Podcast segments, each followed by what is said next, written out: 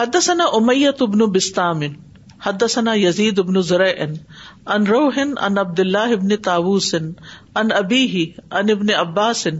ان نبی صلی اللہ علیہ وسلم قال نبی صلی اللہ علیہ وسلم نے فرمایا الحق الفرائد بأہلہا الحق الحاق کا کیا مطلب ہوتا ہے ملا دو یعنی پہنچا دو پہنچا دو فرائض کا مطلب ہے میراث میراث پہنچا دو بأہلہا اس کے وارثوں تک اس کے حقداروں تک فما تر قتل فرا ادو فلی اولا رجول زکرن اور جو اس میں سے بچ رہے وہ قریبی عزیز مرد کا حق ہے وہ نہ ہو تو پھر آگے مزید تفصیلات ہیں تو اس میں یہ بھی ہے کہ اسبا اگر جہت میں برابر ہوں تو باقی مال برابر ہی تقسیم کیا جائے گا ٹھیک پھر اسی طرح یہ ہے کہ بعض جو وارث ہوتے ہیں ان کے دوری دوری رشتے ہوتے ہیں جیسے کزن بھی ہے اور شوہر بھی ہے پیچھے ابھی ہم نے پڑھا نا دورے رشتے بھی ہوتے ہیں تو یہاں دراصل امام بخاری نے دو کرابتیں رکھنے والے کا حق بتایا ہے کہ دونوں کرابتوں کے لحاظ سے اس کو حصہ دیا جائے گا ایک کرابت کے اعتبار سے اور ایک حقدار ہونے کے اعتبار سے تو علم الفرائض میں دو کرابتیں رکھنے والوں کی تین قسمیں ہیں نمبر ایک دونوں کرابتیں مقرر حصے کے اعتبار سے ہوں گی مثلاً ایک آدمی اپنی پھپھی ذات سے شادی کرتا ہے کزن سے اور ان سے ایک لڑکا پیدا ہوتا ہے جب وہ لڑکا فوت ہو جائے تو اس کی دادی میں دو کراپتے جمع ہے باپ کی طرف سے کیا ہے دادی اور ماں کی طرف سے کیا ہے نانی کئی دفعہ ایسے ہوتا ہے نا کہ پپی ذات سے جب شادی ہوتی ہے تو پھر پپی کی بیٹی سے شادی کی تو پپی عورت ہے اس کی جو بیٹی تھی وہ بیوی ہے وہ اور بیٹا ہوا اب بیٹا جو ہے وہ فوت ہو گیا ٹھیک ہے تو اب کیا ہے کہ وہ جو ماں کی ماں ہے ٹھیک ہے نانی بنی اور باپ کی ماں دادی بنی ٹھیک اصل میں نا ہم رشتے داریوں کو اگر جوڑے اور ان کا پتا کر کے رکھے کون کیا لگتا ہے تو پھر ہی بات بنتی ہے نا مجھے تو پہلی دفعہ اس حدیث نے چونکا دیا جب یہ آیت نازل ہوئی تھی لن تنا لر حتہ تنف مما تو ہبون تم نیکی کو پا ہی نہیں سکتے جب تک وہ خرچ نہ کرو جس سے تم محبت رکھتے ہو تو ابو طلحہ انصاری جو تھے ان کو اپنا باغ بہت پیارا تھا انہوں نے کہا یہ اللہ کے راستے میں اور کہا کہ آپ جہاں چاہیں خرچ کر دیں آپ نے فرمایا کہ تم نے جو دیا وہ قبول ہو گیا لیکن جاؤ اور اسے اپنے رشتے داروں میں تقسیم کر دو انہوں نے ساتویں نسل تک اپنے کزنس کو وہ دیا تھا ساتویں نسل تک اوپر مثلاً بھائی کی اولاد ہے یا چچا کی ہے پھر دادا کی ہے پھر پردادا کی ہے پھر ان کے کتنی زیادہ فیملی ہو جاتی ہے نا لیکن یہ کون دے سکتا ہے جس کو نصب کا پتہ بھی ہو پھر اس کے بعد ان سے میل جول بھی ہو جب میل ملاقات نہیں یعنی آپ لوگوں کے لیے تو یہ بہت زیادہ چیلنج کی بات ہے کہ جو اپنے سارے رشتے دار پیچھے چھوڑ کے یہاں آ گئے آپ کے حد تک تو پھر بھی پتا ہے کہ کون بہن ہے کون بہن کے بچے کتنے کو لیکن اپنے بچوں کو پوچھے کہ وہ صرف اپنی خالہ یا ماموں چچا وغیرہ کے بچوں کے نام بتا دیں آپ کو نام بھی نہیں آتے ہوں گے تو جب کوئی چیز دینے کی باری آئے گی تو وہ کہاں سے دیں گے حتیٰ کہ ہم ملنے کی بھی کوشش نہیں کرتے ہم کہتے کیا ضرورت ہے ملنے کوئی کام ہوگا تو مل لیں گے تو یہ جو خون کے رشتے ہیں نا یہ رشتے میں دوری ہونے سے دور نہیں ہو جانے چاہیے بلکہ جہاں تک انسان کو پتا ہو وہاں تک انسان کسی نہ کسی طرح سلام کلام کے ذریعے اور خاص طور پر جو لوگ دعوی کا کام کرتے ہیں ان کے لیے تو اور بھی ضروری ہو جاتا ہے وہ اشیر تقل آغاز تو اقربین سے ہوتا ہے نا تو اکربین تک کوئی بھی خیر چاہے دینی چاہے دنیاوی اسی وقت جائے گی جب ان کی پہچان ہوگی تو ان کی پہچان کرانا بھی ہمارا ہی فرض بنتا ہے کوشش کرنا میک شور کرنا تکلیف اٹھانا تکلیف اٹھانے کے باوجود ملنے کے لیے جانا ان کے رویوں پر صبر کرنا مثلاً آپ کی کوئی کزن ہے اس کی کہیں شادی ہوگی وہ ایک اور غیر خاندان ہے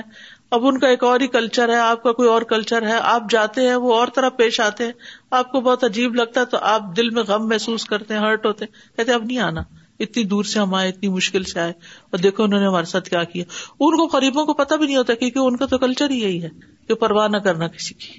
کیونکہ ہر ایک ایسا نہیں ہوتا کہ جو بائی نیچر اخلاق ہو کچھ ہوتے ہیں جن کی فطرت سلیم ہوتی بائی نیچر بڑے اخلاق والے ہوتے ہیں وہ آپ کے نہ بھی رشتے دار ہو تو وہ بہت اچھے ہوتے ہیں لیکن کچھ لوگ بالکل قریبی بہن بھائی ہوتے ہوئے بھی خبر نہیں لیتے ایک دوسرے کی مدتیں گزر جاتی ہیں جب ہالیڈیز ہوتی ہیں پیسے جمع ہوتے ہیں تو ادھر ادھر گھوم پھر کے انجوائے کر لیتے ہیں اپنے آپ کو اور بچوں کو انٹرٹین کر کرا دیتے ہیں لیکن یہ نہیں سوچتے کہ عمر میں برکت اور رسک میں برکت اور آخرت میں نجات کس چیز کے اندر ہے اور یہ علم میں اگر کسی کا حصہ بنتا ہے خصوصاً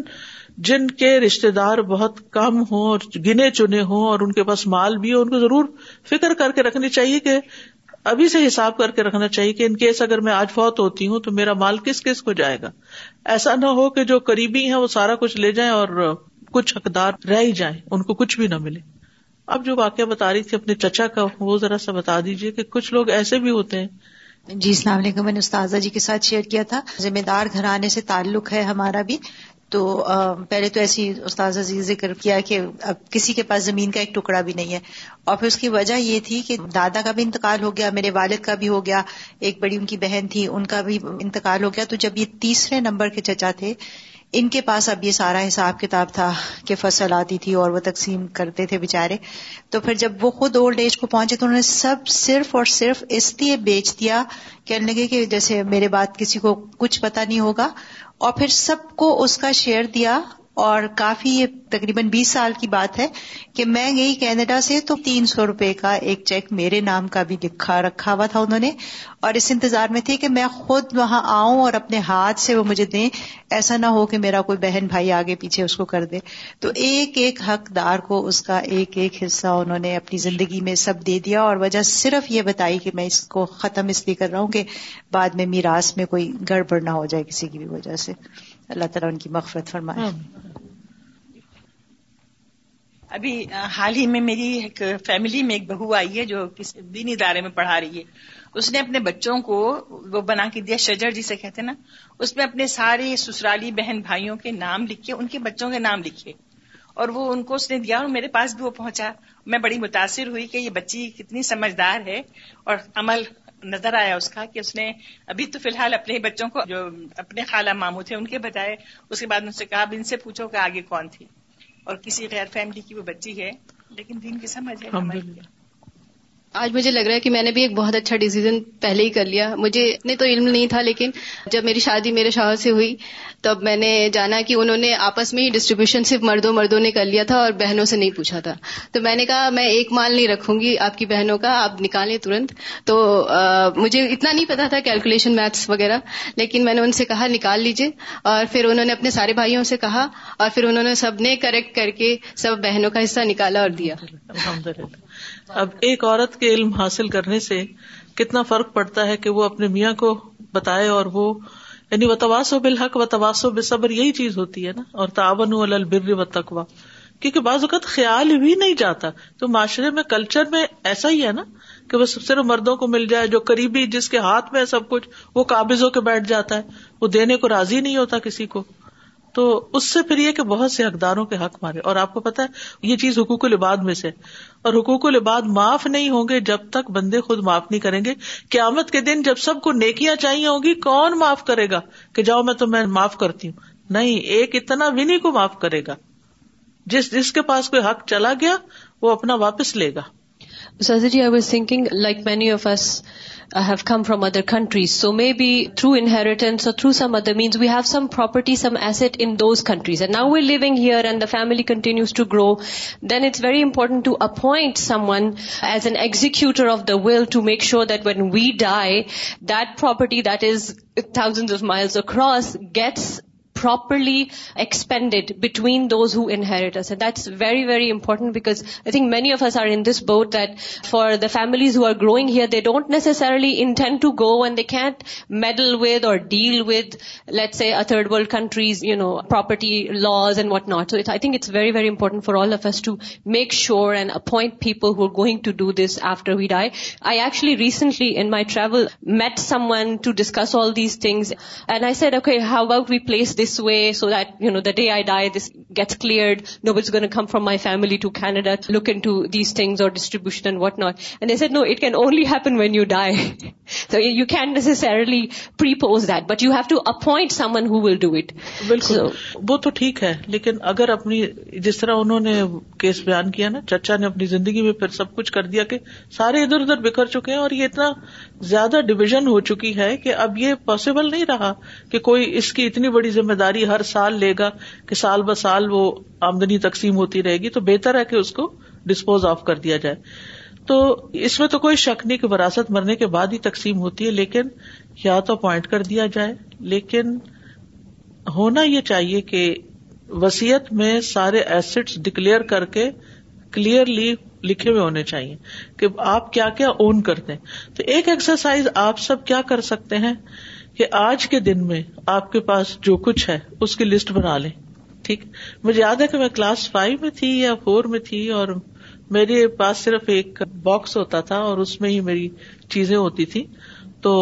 اسی طرح کا مسئلہ میں نے سنا کہ وسیعت کرنی چاہیے ایک رات بھی نہ گزرے جو مرنے والا اپنی وسیعت نہ کر کر تو میں نے ایک پیپر کے اوپر لکھ کے تو اس باکس کے اندر ہی چپکا دیا تو یہ بھی ہو سکتا ہے الوداع میں ایک کاغذ بھی تھا وسیعت نامے کے طور پر پتہ نہیں یہاں پر ہے یا نہیں اگر نہیں ہے تو منگوا کے اس کو پرنٹ کر لیں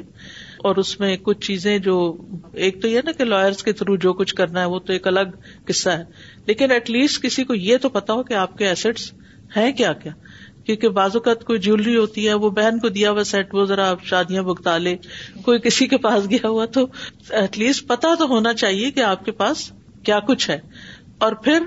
جو کچھ آپ نے اب تک پڑھا ہے نا یعنی کہ آپ ڈیوائڈ بھی ذرا بیٹھ کے کریں کہ کس کو کیا جائے گا اس وقت آپ کے ایئرز میں سے یا وارثوں میں سے کون کون بنتا ہے پیرنٹس ہیں یا اولاد ہے یا بہن بھائی ہیں یعنی اصحاب الفروز میں سے کون ہے اور کون نہیں ہے اور میرے خیال ہے اگر ہر سال یہ جیسے سلا رحمی کا چارٹ آپ کو پتا پہلے بنتا ہوتا تھا ٹری کراچی فرسٹ فسٹ میں نے بنوانا شروع کیا تھا اب مجھے نہیں معلوم جب تفسیر کے یہ آئے تو ٹری بھی بنوایا جائے اور اس کے ساتھ یہ ہے کہ انہیریٹنس کا جب آیات آئیں تو موٹی موٹی چیزیں جو ہیں وہ ڈیوائڈ بھی کروائی جائیں اسائنمنٹ کا حصہ بنا لیا جائے تاکہ کچھ تو شدھ بدھ رہے ابھی یہ شجرائے نسب اس کی بات ہو رہی تھی تو سادہ میں ایک ویکینڈ اسکول میں والنٹیئر کرتی ہوں تو وہاں پہ جب میں یہ کلاس لے ہی رہی تھی تو مجھے خیال ہوا اور میں نے بچوں کے ساتھ یہ ایکٹیویٹی کروائی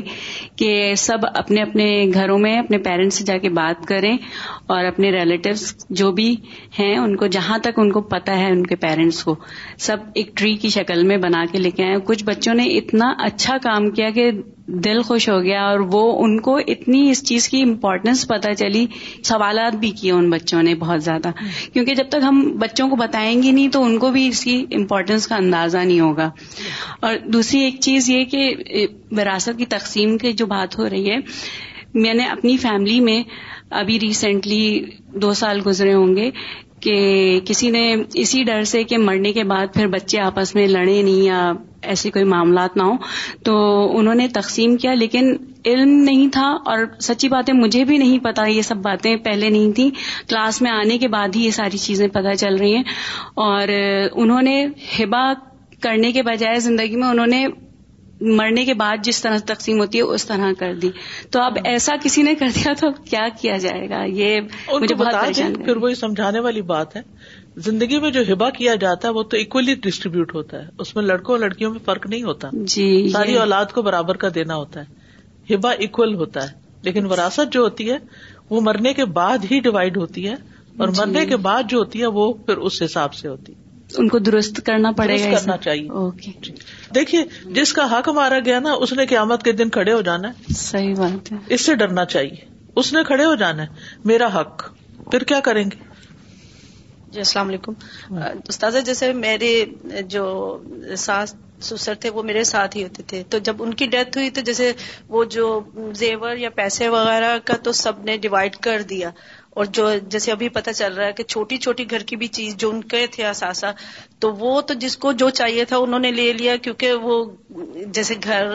ہم لوگ رہتے تھے تو وہ تو گھر میں باقی چیزیں تھیں تو وہ تو کسی نے نہ ہی ہم لوگوں کو اتنا شعور تھا تو اب اس کا کیا پھر میرے ذمے تو آپ جو جو بارش بنتے تھے اگر جو زندہ ہیں آپ ان سے کہیں یہ آپ کو جو چاہیے اگر ابھی آپ کے پاس ہے تو ٹھیک اگر نہیں تو معاف کروا لیں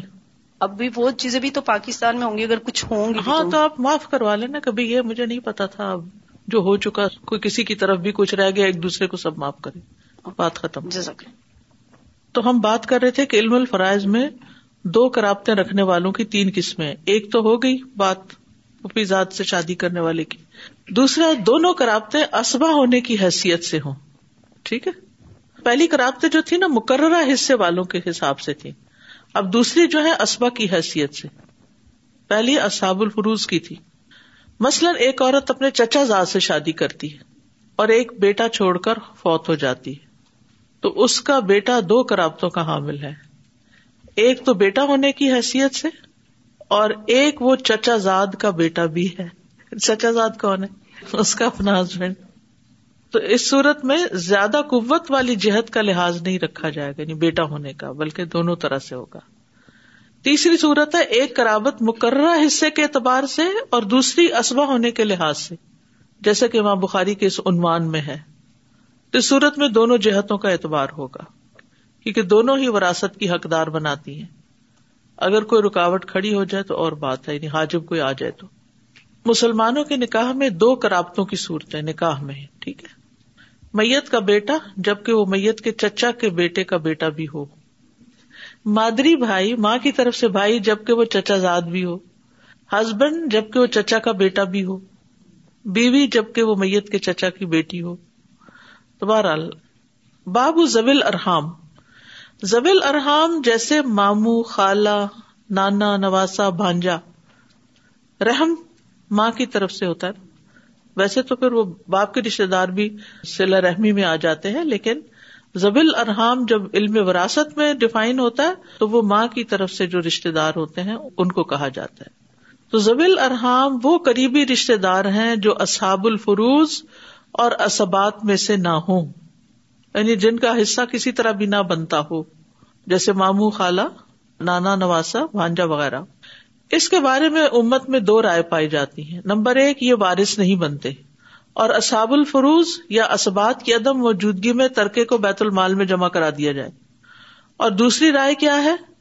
کہ ان کو دے دیا جائے زویل ارحام کو دے دیا جائے یہ تیسری کیٹیگری اکثر صحابہ اسی کے قائل ہیں ٹھیک ہے تو زویل ارحام کے بارے میں دو آرا کیا ہے نمبر ایک وہ ہیں کون ماں کی طرف سے جو رشتے دار بنتے ہیں نانا نانی وغیرہ اور نمبر دو نہ اساب الفروز میں سے نہ اسبا میں سے ٹھیک ہے ان کی جو وراثت ہے وہ کس طرح تقسیم ہوگی بعض کا خیال کیا کہ یہ بارش نہیں بنتے اساب الفروز اسبات کو دے کے جو بچے وہ کہاں جائے گا بیت المال میں اور دوسرے کہتے ہیں کہ نہیں وہ ان رشتے داروں کو چلا جائے گا حدثني اسحاق ابن ابراہیم کالا کل تو ابی اسامتا حدس حد سعید ابن ان ابن عباس ولی کل جالنا موا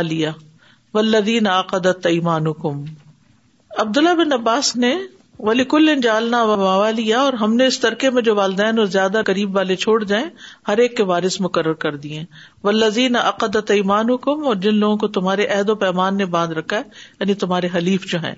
ٹھیک ہے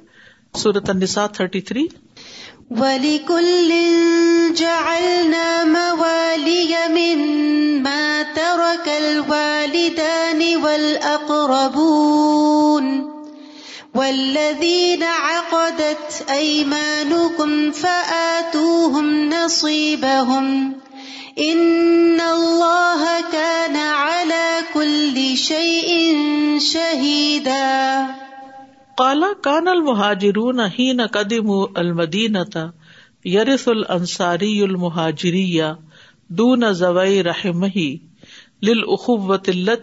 آخن نبی صلی اللہ علیہ وسلم فلم ولی نزلت جا النا موالیہ تو اس کے متعلق بتایا کالا کہا کہ مہاجرین جب مدینہ آئے تو زب ارحام کے علاوہ انصار و مہاجرین بھی ایک دوسرے کی وراثت پاتے تھے ابتدا میں اس بھائی چارے کی وجہ سے جو نبی صلی اللہ علیہ وسلم نے ان کے درمیان کیا تھا اور پھر جب یہ آئے تازل ہوئی تھری ولی موالیا کالا نسخت ہا تو فرمایا کس نے عبداللہ بن عباس نے کہ اس نے منسوخ کر دیا کس کو ولدی نہ عقد تیمانو کم کو تو پھر اب وراثت کس کے لیے رہ گئی اب دیکھ رہے امام بخاری گریجولی آ رہے ہیں پہلے اصحاب الفروز کی پھر اسبات کی پھر اس کے بعد زبی الرحام کی اور اب اس کی بات کر رہے ہیں کہ جن کو ابتدا میں وراثت ملی اور پھر ختم ہو گئی منسوخ ہو گئی اور یہ جو امام بخاری نے آقدت لکھا یہ غلطی سے نہیں لکھا یہ ایک دوسری قرآت ہے ٹھیک ہے باب میرا سل ملا انتی لان شدہ بچے کی وراثت کا بیان اچھا آپ بخاری اب کافی دن سے پڑھ رہے ہیں اور آپ کو یہ مزاج بخاری کا معلوم ہو گیا ہوگا کہ جب بھی کوئی چیپٹر شروع ہوتا ہے تو ابتدا میں وہ آیات بھی لاتے ہیں اور احادیث بھی لاتے ہیں اور پھر اس میں جو اصل اصول باتیں ہوتی ہیں وہ ذکر کرتے ہیں پھر اس سے کم درجے پھر آخر میں صرف متعلقات رہ جاتے ہیں مثال کے طور پر کتاب الحج اگر آپ دیکھیں تو ابتدا میں حج کی فرضیت اور حج کے ارکان اور وہ ساری چیزیں آئیں گی پھر اس کے بعد آخر میں کعبہ سے متعلق باتیں آئیں گی جو کہ ڈائریکٹلی حج سے متعلق نہیں ہے لیکن چونکہ کعبہ کا طواف کیا جاتا ہے اس لیے کعبہ کے دو دروازے تھے وہ حدیث بھی آپ کو وہاں سے ملے گی پھر حجر اسود جو ہے اس کے بارے میں پھر وہ جو رکن یمانی ہے اس کے بارے میں یہ ساری معلومات جو کہ ڈائریکٹلی حج کا حصہ نہیں ہے لیکن اسی سے متعلق تو ہر چیپٹر کے اندر یہی چیز ملتی ہے اب وہ اصل لوگوں کی میراث کا ذکر کرنے کے بعد اب ذکر کر رہے ہیں اس کا ملانا کا ملانا جو ہے یہ لے آن سے ہے لے آن کے بارے میں سورت انور میں جو لوگ پڑھ چکے ہیں وہ جانتے ہیں کہ لے آن کرنے والی عورت کی وراثت جو ہے وہ پھر کس کو جائے گی یہ یہاں ڈٹرمن کرنا ہے وہ بچہ جو ایسی عورت کا ہوگا جس نے لیان آن کیا ہوگا وہ بس اپنی ماں ہی کا وارث ہوگا اور ماں اس کی وارث ہوگی کیونکہ باپ اس کو تسلیم نہیں کرتا لہٰذا وہ اس کے باقی رشتے جو ہے وہ کٹ جائیں گے بہن بھائی وغیرہ اور باقی رشتے اور لیان کیا ہوتا ہے اگر خاوند اپنی بیوی پر تہمت لگائے کہ اس نے کسی مرد سے جنا کیا ہے اور اس کے پاس کوئی گواہ نہ ہو تو وہاں خاوند اور بیوی کو بلا کر پھر کیا کیا جاتا ہے قسمیں دلوائی جاتی ہیں ٹھیک ہے جس کی تفصیل سورت النور کی آیت نمبر فور سے نائن میں بیان کی گئی ہے سورت النور آیت فور سے نائن تک والذين يربون المحصنات ثم لم يأتوا بأربعة شهداء فاجلدوهم ثمانين جلدة فاجلدوهم ثمانين جلدة ولا تقبلوا لهم شهادة أبدا وأولئك هم الفاسقون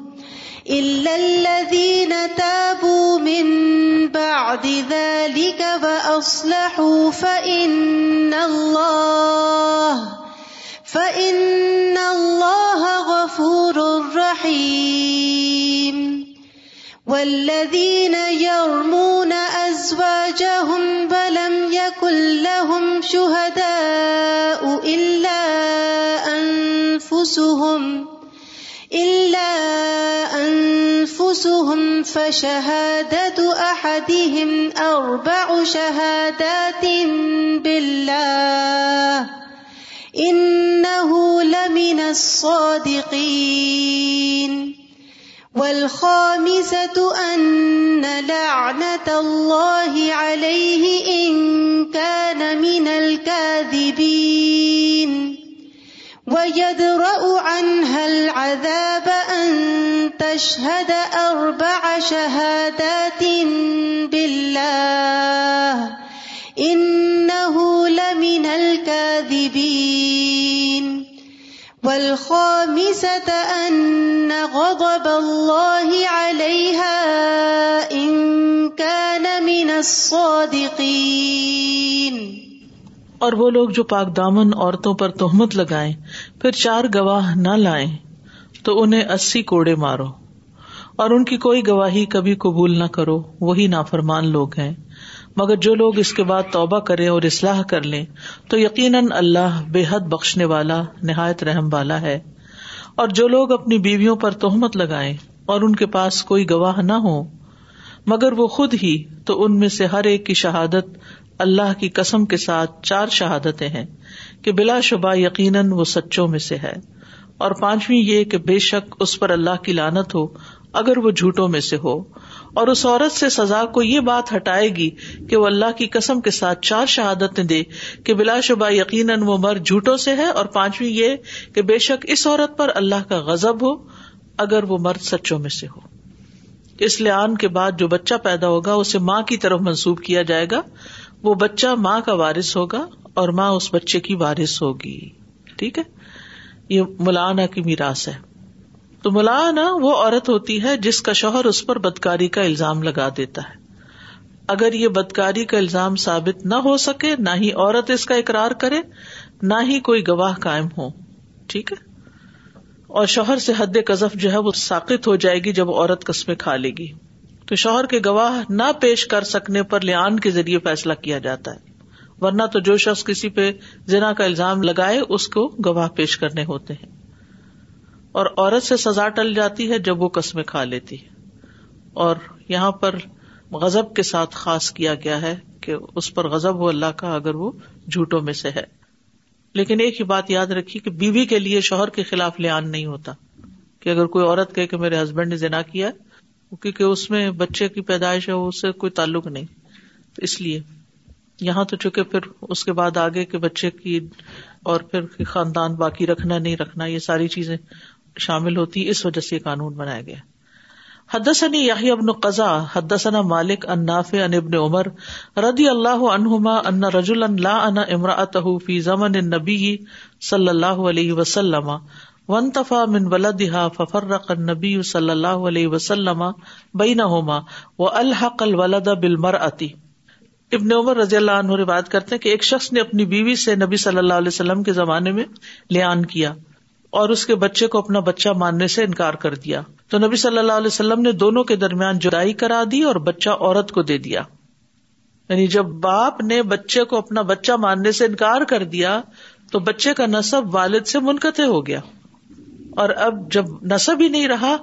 تو پھر وہ اس کا وارث بھی نہیں بن سکتا نہ باپ بچے کا نہ بچہ باپ کا لیان کی صورت میں بچہ ماں کا وارث ہوگا اور ماں بچے کی وارث ہوگی ایز پر نیٹ کہ آپ لوگوں نے پینشن کے بارے میں پوچھا تھا سوال آیا تھا تو پینشن کی دو قسمیں ہیں ٹھیک ہے ایک وہ ہے کہ جس میں آپ زندگی میں جب جاب کر رہے ہوتے ہیں تو اپنی تنخواہ میں سے کچھ کٹوا کے خود کنٹریبیوٹ کرتے ہیں جمع کرتے جاتے ہیں اور آپ کی وفات کے بعد پھر وہ آپ کے اسپاؤز کو یا جس کا نام آپ بینیفیشری کے طور پر دیتے ہیں اس کو وہ ملنا شروع ہو جاتی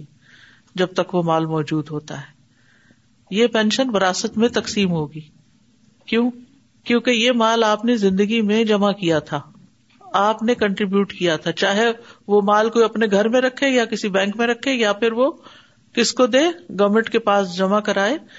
اس نیت سے کہ بعد میں اس کو ملتا رہے اس کے اسپاؤس کو ملے اس میں بچے ہوں گے یا جو بھی کوئی ہوگا ایز پر تقسیم وہ پھر ڈیوائڈ ہوا کرے گا وہ دوسری قسم وہ ہے کہ مثال کے طور پر ہسبینڈ کی ڈیتھ ہو جاتی ہے لیکن اس نے جمع خود کچھ نہیں کیا ہوا بحثیت بیوہ کے بیوی کو پینشن ملتی ہے ہسبینڈ کی وفات کی وجہ سے اس میں ہسبینڈ کی کنٹریبیوشن نہیں ہے یہ چونکہ ایک ویلفیئر اسٹیٹ ہے تو وہ بیوہ ہی کو ملے گی اس میں کسی اور کا حصہ نہیں ہوگا کیونکہ وہ اس شخص نے اپنی زندگی میں جمع نہیں کیا تھا جی گورنمنٹ کی طرف سے ایک فیسلٹی ہے واضح ہو گئی سبحان کا بحمد کا اشد اللہ اللہ اللہ انتا استخر کا و اطوب الک السلام علیکم و رحمۃ اللہ وبرکاتہ بسم اللہ الرحمن الرحیم والعصر إن الإنسان لفي خسر إلا الذين آمنوا وعملوا الصالحات وتواصوا بالحق وتواصوا بالصبر اللهم صل على محمد وعلى آل محمد كما